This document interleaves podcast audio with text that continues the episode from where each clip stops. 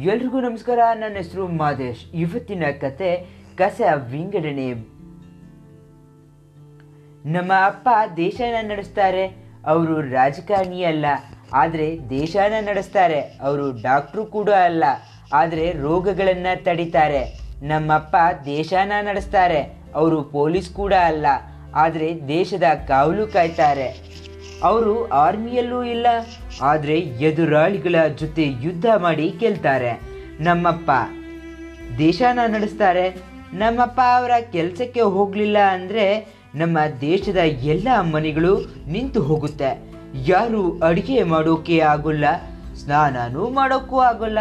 ಬೀದಿ ಬೀದಿ ಎಲ್ಲ ಸ್ತಬ್ಧವಾಗುತ್ತದೆ.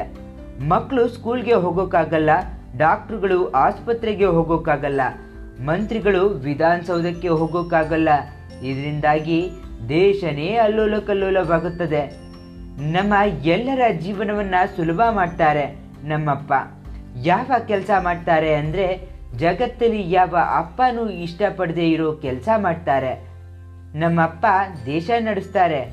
ಯಾಕಂದ್ರೆ ನಮ್ಮ ದೇಶ ಹಸಿ ಮತ್ತು ಒಣ ಕಸನ ಬೇರೆ ಮಾಡೋದಿಲ್ಲ. ನಮ್ಮಪ್ಪ ಚರಂಡಿ ಮೋರಿಗಳ ಒಳಗೆ ಹೋಗಿ ರೋಗಗಳನ್ನು ಬರ್ಸ್ಕೋತಾರೆ. ಮತ್ತೆ ಅವರು ಇದರಿಂದಾಗಿ ರೋಗನ ತರಿಸ್ಕೊಳ್ತಾರೆ. ಕೆಲವೊಂದು ಸಾರಿ ಅನಿಸುತ್ತೆ, ನಮ್ಮಪ್ಪ ಇಂಥದ್ರಿಂದ ಸೋತ್ ಹೋಗ್ತಾರೆ ಅಂತ. ಕೆಲವೊಂದು ಸಾರಿ ಅನ್ಸುತ್ತೆ, ಅಪ್ಪ ಮನೆಗೆ ವಾಪಸ್ ಬರೋದೇ ಇಲ್ಲ ಅಂತ. ನಮ್ಮಪ್ಪನ ಕಾಪಾಡಿ. ಇಡೀ ದೇಶನ ನಮ್ಮಪ್ಪ ಒಬ್ ಒಬ್ಬನೇ ನಡೆಸೋ ಥರ ಮಾಡಬೇಡಿ. ಯಾಕಂದರೆ ಒಂದು ದೇಶನ ಆ ದೇಶದ ಪ್ರಜೆಗಳು ನಡೆಸ್ತಾರೆ. ಯಾಕಂದರೆ ಒಂದು ದೇಶನ ಆ ದೇಶದ ಪ್ರಜೆಗಳು ನಡೆಸ್ತಾರೆ.